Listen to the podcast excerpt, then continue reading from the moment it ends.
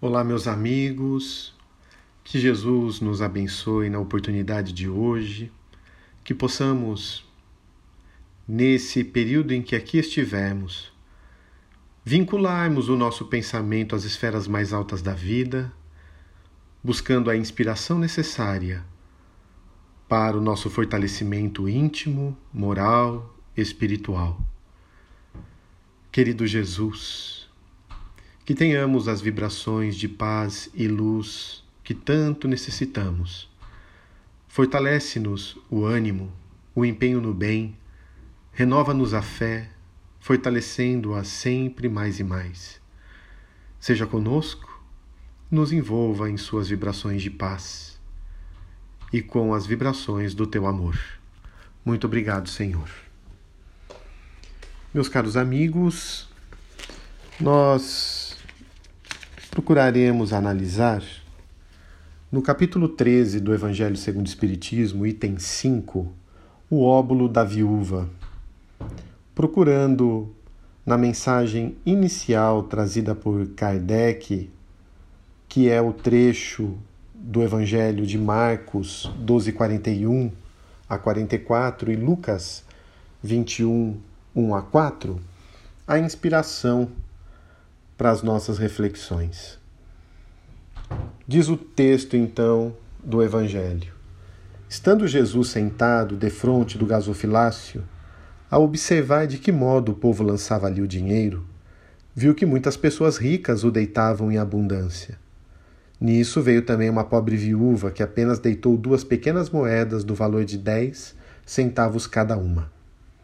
Chamando então seus discípulos, disse-lhes: em verdade vos digo que esta pobre viúva deu muito mais do que todos os que antes puseram suas dádivas no gasofilácio, pois que todos os outros deram do que lhes abunda, ao passo que ela deu do que lhes faz, lhe que faz falta. Deu mesmo tudo o que tinha para seu sustento. No item 6, Allan Kardec vai analisar a passagem, mas com tranquilidade vamos nos ater a própria passagem do Evangelho, já que cada trecho trazido por Jesus, cada experiência, cada ensinamento, ele pode ser analisado de várias formas, a partir de vários momentos, sob vários ângulos. E quando observamos nessa passagem, vamos nos ater à quantia e à forma que a viúva contribuiu para o seu próximo. Ela deu uma pequenina quantia quando comparada a dos demais que, para aparecerem, colocavam grandes somas, muitas moedas que tilintavam no gasofilácio ela deu apenas ali o seu pequeno contributo, mas deu do que faltava. Deu daqueles recursos que iam fazer falta a ela até. Deu um pouco, mas que representava muito. E ficamos a analisar desse pouco que ela possuía, mas ofereceu, o quanto nós também poderemos oferecer daquilo que nós já temos. E quando eu falo isso, importante a gente não se fixar na questão material, simplesmente. Dar um pouco do material de higiene, dar um pouco dos alimentos, do leite, do arroz, do feijão, é importante. Mas eu não vou me ater a isso. E vou seguindo até uma proposta de análise desse texto do Espírito Emmanuel, através de Chico Xavier, o quanto podemos dar das migalhas de sentimentos que nós já possuímos. Então, em vários momentos, nós perceberemos que ainda não temos virtudes construídas em potencial máximo. Mas do pouco que eu tenho, é o momento de eu exercer Quantas vezes na família, diante de uma discussão acalorada que surge, uma situação inesperada que nos vem à frente, esse que fala algo que nos incomoda, aquele que diz algo que nos fere e estamos a ponto de explodir, qual é a migalha que eu posso oferecer naquela hora?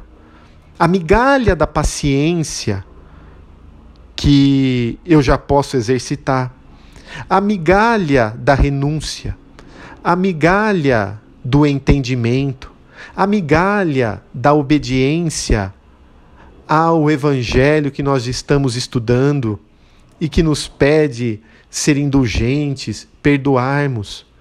Essas pequenas migalhas que são centavos, mas que fazem a diferença no todo. É um convite para pensarmos no pouco que a gente pode oferecer, mas que já muda um cenário já altera um painel, uma paisagem, uma perspectiva. Talvez em outros momentos sejamos convidados a outros testemunhos, onde no fundo gostaríamos de dizer algumas supostas verdades para aquela pessoa, mas somos convidados a olhar o que? Sob o ângulo daquela mesma pessoa a situação, lembrando que ela tem uma construção própria, que talvez ela não consiga enxergar o que a gente já enxergue. E aí, como poderemos exigir ou pedir algo para que aquela pessoa realize ou faça, se ela ainda não está em condições de entender aquilo? Então, nessa situação, percebemos e silenciamos. Ou trabalhamos alguma proposta dentro da possibilidade dela, mas sabendo que é o que aquela pessoa pode dar hoje. Talvez foi influenciada por outras pessoas, teve uma educação específica que fez com que ela crescesse com essas ideias. Tem a força dos hábitos do passado, de suas construções, que a gente não vai conseguir mudar de uma hora para outra. Então respeitamos e damos as migalhas da compreensão. Talvez essas migalhas seja a renúncia do nosso tempo. Algumas horas, alguns momentos, alguns minutos onde poderemos nos dedicar a essa pessoa que precisa, aquele outro que pede, a esse que é exigente. E dedicamos um pouco do muito que temos até em termos de disposição de horário, mas doamos um pouco do nosso tempo, algumas migalhas, mas que fazem a diferença. Talvez alguns minutos procurando ouvir uma pessoa, já aliviamos o seu coração, sem nada falarmos, apenas ouvindo. Quantas não são essas situações onde apenas precisamos exercitar o quê? A nossa vontade de fazer, dar um passo a mais não nos acomodarmos, fazermos algo, enfim, no momento em que a terra precisa desse testemunho. Os dias espirituais no planeta exigem de nós uma renúncia maior, uma visão espiritual do que se passa, dos momentos de testemunho que estamos tendo. E diante disso, qual a postura que eu devo ter? A postura evangelizada. E o indivíduo evangelizado hoje, ele acaba sendo um pilar na sua família, no seu meio social, na casa espírita, no seu trabalho. E como aqueles que se decidiram por Jesus muitos de nós teremos que enfrentar as consequências disso, já que o mundo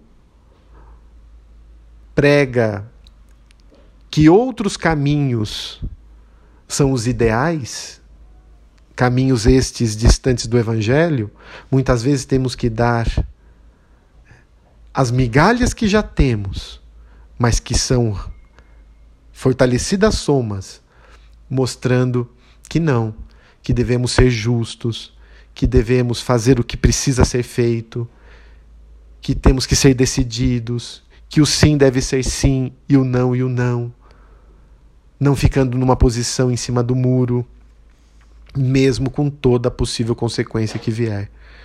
Então, nesses dias que atravessamos, o exemplo dessa viúva, ainda no começo dessa análise, como será importante analisarmos a nossa intimidade, o que precisamos dar, qual a nossa possibilidade e oferecermos isso, confiantes de que Deus suprirá o resto. Darmos aquilo que podemos naquela hora, e os bons espíritos nos ajudarão com o demais, com aquilo que precisaremos a seguir, porque o Pai não deixará na mão o filho fiel. Se ele, na parábola do filho pródigo, recebeu o filho que havia pedido sua parte na herança e fugido para o mundo e retornou, quanto mais ele não acercará com cuidados aquele que permaneceu, ou mesmo aquele que volte depois de uma ilusão, ele não acercará também com seus cuidados, seu amparo e seu apoio. Muitas vezes é o que a gente precisa hoje. Esse pouco a mais de compreensão no nosso lar, junto com duas, três, quatro, cinco pessoas, mas que será muito importante para a nossa família, para os nossos espíritos, para o nosso planejamento reencarnatório. Aproveitemos estes momentos para que a gente consiga crescer em direção ao Senhor, nos aproveitando desses recursos para que haja harmonia, para que vençamos também os nossos tormentos espirituais, para que vençamos os nossos desequilíbrios. Talvez um passo a mais que a gente dê, um esforço a mais, alguns centavos de esforço a mais, eliminaremos muitos vícios. De tal modo que percebemos que no Evangelho de Jesus, esses recursos são aqueles oferecidos a nós. Paciência, benevolência, indulgência, perdão, os sentimentos que fazem parte do reino de Deus. Percebamos no nosso dia a dia quando poderemos ofertá-lo. E aquele que for fiel no pouco, será fiel no muito.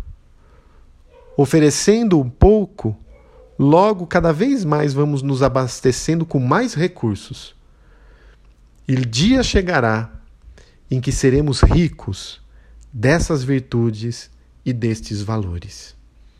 Dessa forma, então, meus amigos, elevamos o pensamento a Jesus mais uma vez e vamos pedir o apoio à espiritualidade para que nos envolva em luz, envolva o nosso corpo espiritual os nossos centros de força, o nosso corpo físico, que tenhamos bons pensamentos, boas ideias, nobres ideais, que o nosso lar esteja envolto em luz, todos os cômodos da nossa residência, os nossos entes queridos, o nosso esposo, a nossa esposa, os nossos filhos, os nossos pais, que consigamos manter um clima espiritual favorável nesses dias que passam, que sejamos uma referência do bem e da espiritualidade onde quer que estejamos e fortalecidos consigamos caminhar decididamente em direção